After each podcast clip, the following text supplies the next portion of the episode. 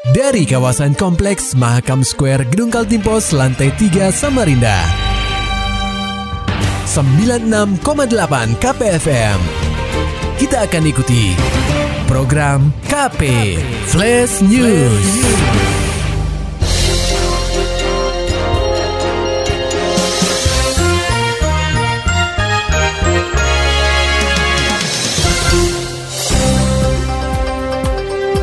Anda sedang menyimak program KP Flash News bersama saya Agung Pratama. Berita utama. Pendengar KP, Pemkot Samarinda tetap melaksanakan pembelajaran tatap muka atau PTM meski penyebaran kasus COVID-19 di kota tepian semakin meningkat. Padahal berdasarkan data yang dihimpun Dinas Pendidikan atau DIS di kota Samarinda, sudah ada empat pelajar dengan rincian tiga pelajar sekolah menengah pertama atau SMP dan satu murid sekolah dasar atau SD terkonfirmasi terpapar COVID-19. Kadisdik Samarinda Asli Nuryadin menyebutkan, sampai saat ini pihaknya telah mengambil langkah pendampingan khusus bagi siswa yang terpapar. Dirinya juga telah memberi arahan kepada Satgas COVID-19 di sekolah untuk meniadakan PTM di kelas yang siswanya terpapar COVID-19. Selanjutnya, Asli menambahkan pihaknya akan melakukan tracing, baik melakukan swab antigen ataupun PCR, serta melakukan sterilisasi di kelas itu. Jika sudah selesai, barulah kelas itu diperkenankan melakukan PTM lagi. Artinya, saya sudah sampaikan, Satgas Sekolah kita perintahkan untuk diopkan dulu anak itu. Anak itu ya? Dan kelas itu. Uh, kelas itu bukan sekolah ya. Terus dilakukan uh, tracing. apa tracing, apakah di antigen atau di PCR ya, dan disemprot. Setelah itu silahkan masuk lagi seperti itu. Itu tadi udah on the track gitu kan. Terus yang empat ini dikawal terus nanti oleh teman-teman dari dinas kesehatan. Pengawalan kesehatannya maksudnya Pak? Iya, perawatan kesehatannya. Kalau untuk pendidikan ini gimana kan? Pendidikan dia mau nggak mau kan tidak dia ikut. Nggak bisa ngikut Pak ya? Nggak usah ngikutin nggak apa-apa, nggak ada sanksi apa pun. Nah, kalau dia masih bisa ikut, kan omikron ini kan ada yang sebenarnya tidak bergejala. Siap, ada yang sebenarnya sehat ringan. Nah itu kan dia bisa ikut melalui online. Di sisi lain, Satgas COVID-19 Kota Samarinda menerbitkan surat edaran perihal pengaturan pelaksanaan PTM SD dan SMP guna pencegahan dan pengendalian COVID-19 Kota Samarinda. Dalam poin kedua, sekolah yang siswa ataupun tenaga pendidiknya terpapar COVID-19 diliburkan selama enam hari dan para siswa melaksanakan sekolah secara daring. Perihal surat edaran tersebut, Wali Kota Samarinda Andi Harun menegaskan bahwa surat edaran itu hanya berlaku bagi sekolah yang siswanya terpapar COVID-19. Enggak, enggak, enggak. Hanya pada sekolah-sekolah yang bersangkutan yang terindikasi ada siswanya, hmm. ruang kelasnya itu aja yang dikosongkan, oh, yang okay. diliburkan. Terindikasi siswa dan gurunya ada yang positif COVID. Itu diliburkan. Ru ruang kosongnya dan sekarang sudah tiga OPD sudah bekerja untuk mensterilkan sekolah tersebut. Jadi hanya ruang kelas yang ini. Kecuali dari hasil penelitian DKK, kemudian uh, eh, BPDB, uh, eh, apa lagi? Hmm. Pendidikan.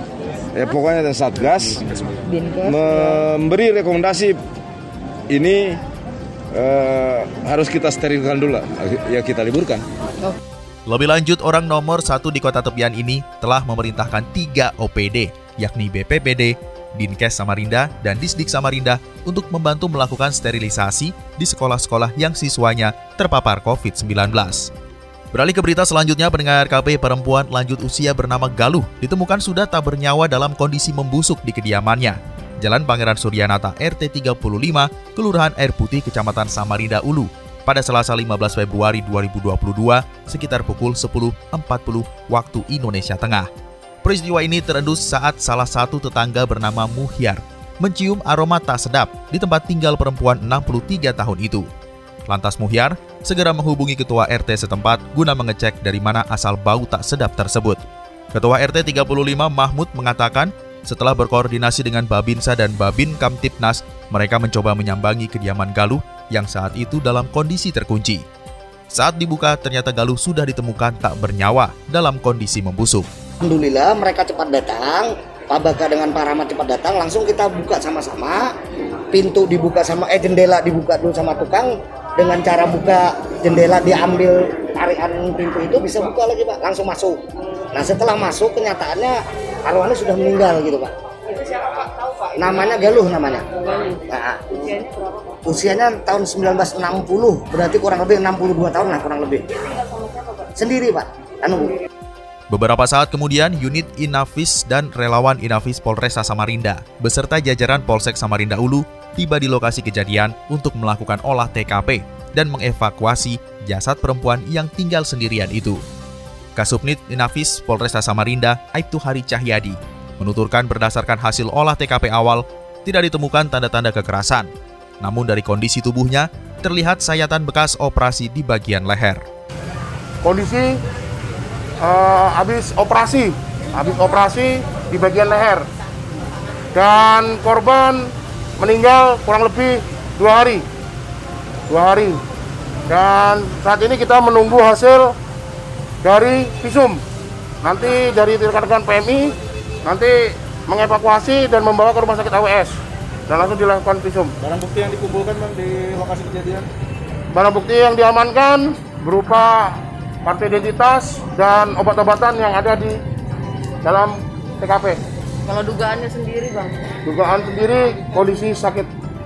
Lebih lanjut, setelah selesai melakukan olah TKP, jasad Galuh segera dibawa ke RSUD Abdul Wahab Syahrani guna dilakukan proses visum untuk mengetahui penyebab kematiannya. Beralih ke dunia hukum dan kriminal pendengar KP, kejar-kejaran dengan polisi dua pria ditangkap karena simpan 300 gram sabu-sabu. Laporan selengkapnya akan disampaikan reporter KPFM Samarinda, Muhammad Nur Fajar. Drama kejar-kejaran kendaraan roda 4 antara polisi dan pengedar narkotika terjadi di Jalan Ahmad Yani, Perumahan Cendrawasih Permai, Kecamatan Sungai Pinang, pada Kamis 10 Februari 2022, sekitar pukul 18.30 waktu Indonesia Tengah. Kasat Res Narkoba Polresta Samarinda, Kompol Rido Doli Kristian menuturkan, kedua pelaku berinisial SB dan AH telah diintai oleh petugasnya saat mengemudikan kendaraan Toyota Avanza berwarna putih dengan nomor polisi KT1325YC. Awalnya, pihak kepolisian mencoba membututi kendaraan pelaku, namun mereka sadar bahwa telah diikuti, sehingga aksi kejar-kejaran tak terhindarkan lagi. Akhirnya tim Hiena Satres Narkoba Polresta Samarinda menghentikan laju mobil tersebut secara paksa. Setelah mobil itu benar-benar berhenti, pihak kepolisian mencoba melakukan pemeriksaan kepada SB yang duduk di kursi pengemudi serta AH yang duduk di kursi penumpang. Kemudian ditemukan barang bukti 6 poket sabu-sabu seberat 300,76 gram bruto di mobil tersebut. Eh, tersangka ya, orang tersangka dengan inisial SB dan AH ya. Yang bersangkutan eh, ditangkap atas dugaan tindak pidana penyalahgunaan narkotika sebagaimana diatur di dalam pasal 114, 112, Junto 132 Undang-Undang 35 tahun 2009 dengan barang bukti bruto 300,7 gram bruto ya. Jadi ketika ditangkap yang bersangkutan juga apa namanya eh, berusaha untuk melarikan diri dan sempat terjadi kejar-kejaran dan eh, alhamdulillah bisa di di apa di stop oleh anggota kita sempat menabrak mobil anggota kita. Kini, kedua pelaku telah dibawa ke Mako Polresta Samarinda beserta seluruh barang bukti hasil kejahatannya. Untuk sementara, polisi masih akan mengembangkan dari mana kedua pelaku mendapatkan barang haram tersebut. KPFM Samarinda, Muhammad Nur Fajar melaporkan. Kabar selanjutnya datang dari dunia olahraga. Pendengar KP Ketua Umum Konikal Tim sampaikan beberapa hasil Raker Prof. Berikut laporan reporter KPFM Samarinda, Maulani Al-Amin. Ketua Umum Konikal Tim Zudi Yahya sampaikan keputusan dalam rapat kerja atau Raker Prof yang digelar beberapa waktu lalu. Zudi menyebutkan terkait Porprov Kaltim di Kabupaten Berau bahwa telah diputuskan ada 63 cabang olahraga yang akan dipertandingkan. Kemudian, terkait tuan rumah Porprov ke-8 tahun 2026. Selanjutnya juga sudah dilakukan sosialisasi. Tim telah berjalan sebelum musyawarah selesai dilakukan sosialisasi ya untuk bidding calon tuan rumah Porprov ke-8 2026. Nah, nanti mudah-mudahan tim jalan ya, tim jalan kemudian ketua timnya Pak Arjun Zahra, saya sudah kita SK-kan, sudah mulai jalan juga. Nanti insya Allah dalam waktu dekat ini sebelum musyawarah itu clear. Nah, nanti bisa kita langsung ketok juga mengenai perprov uh, tahun rumah yang akan datang. Selanjutnya, Rakerprop juga menetapkan tim penjaringan calon ketua umum KONI Kaltim periode 2022 hingga 2026. KPFM Samarinda, Maulani Alamin melaporkan. Maulani Alamin, Muhammad Nur Fajar, KPFM Samarinda. Serta dapatkan berita-berita selengkapnya di www.968kpfm.co.id.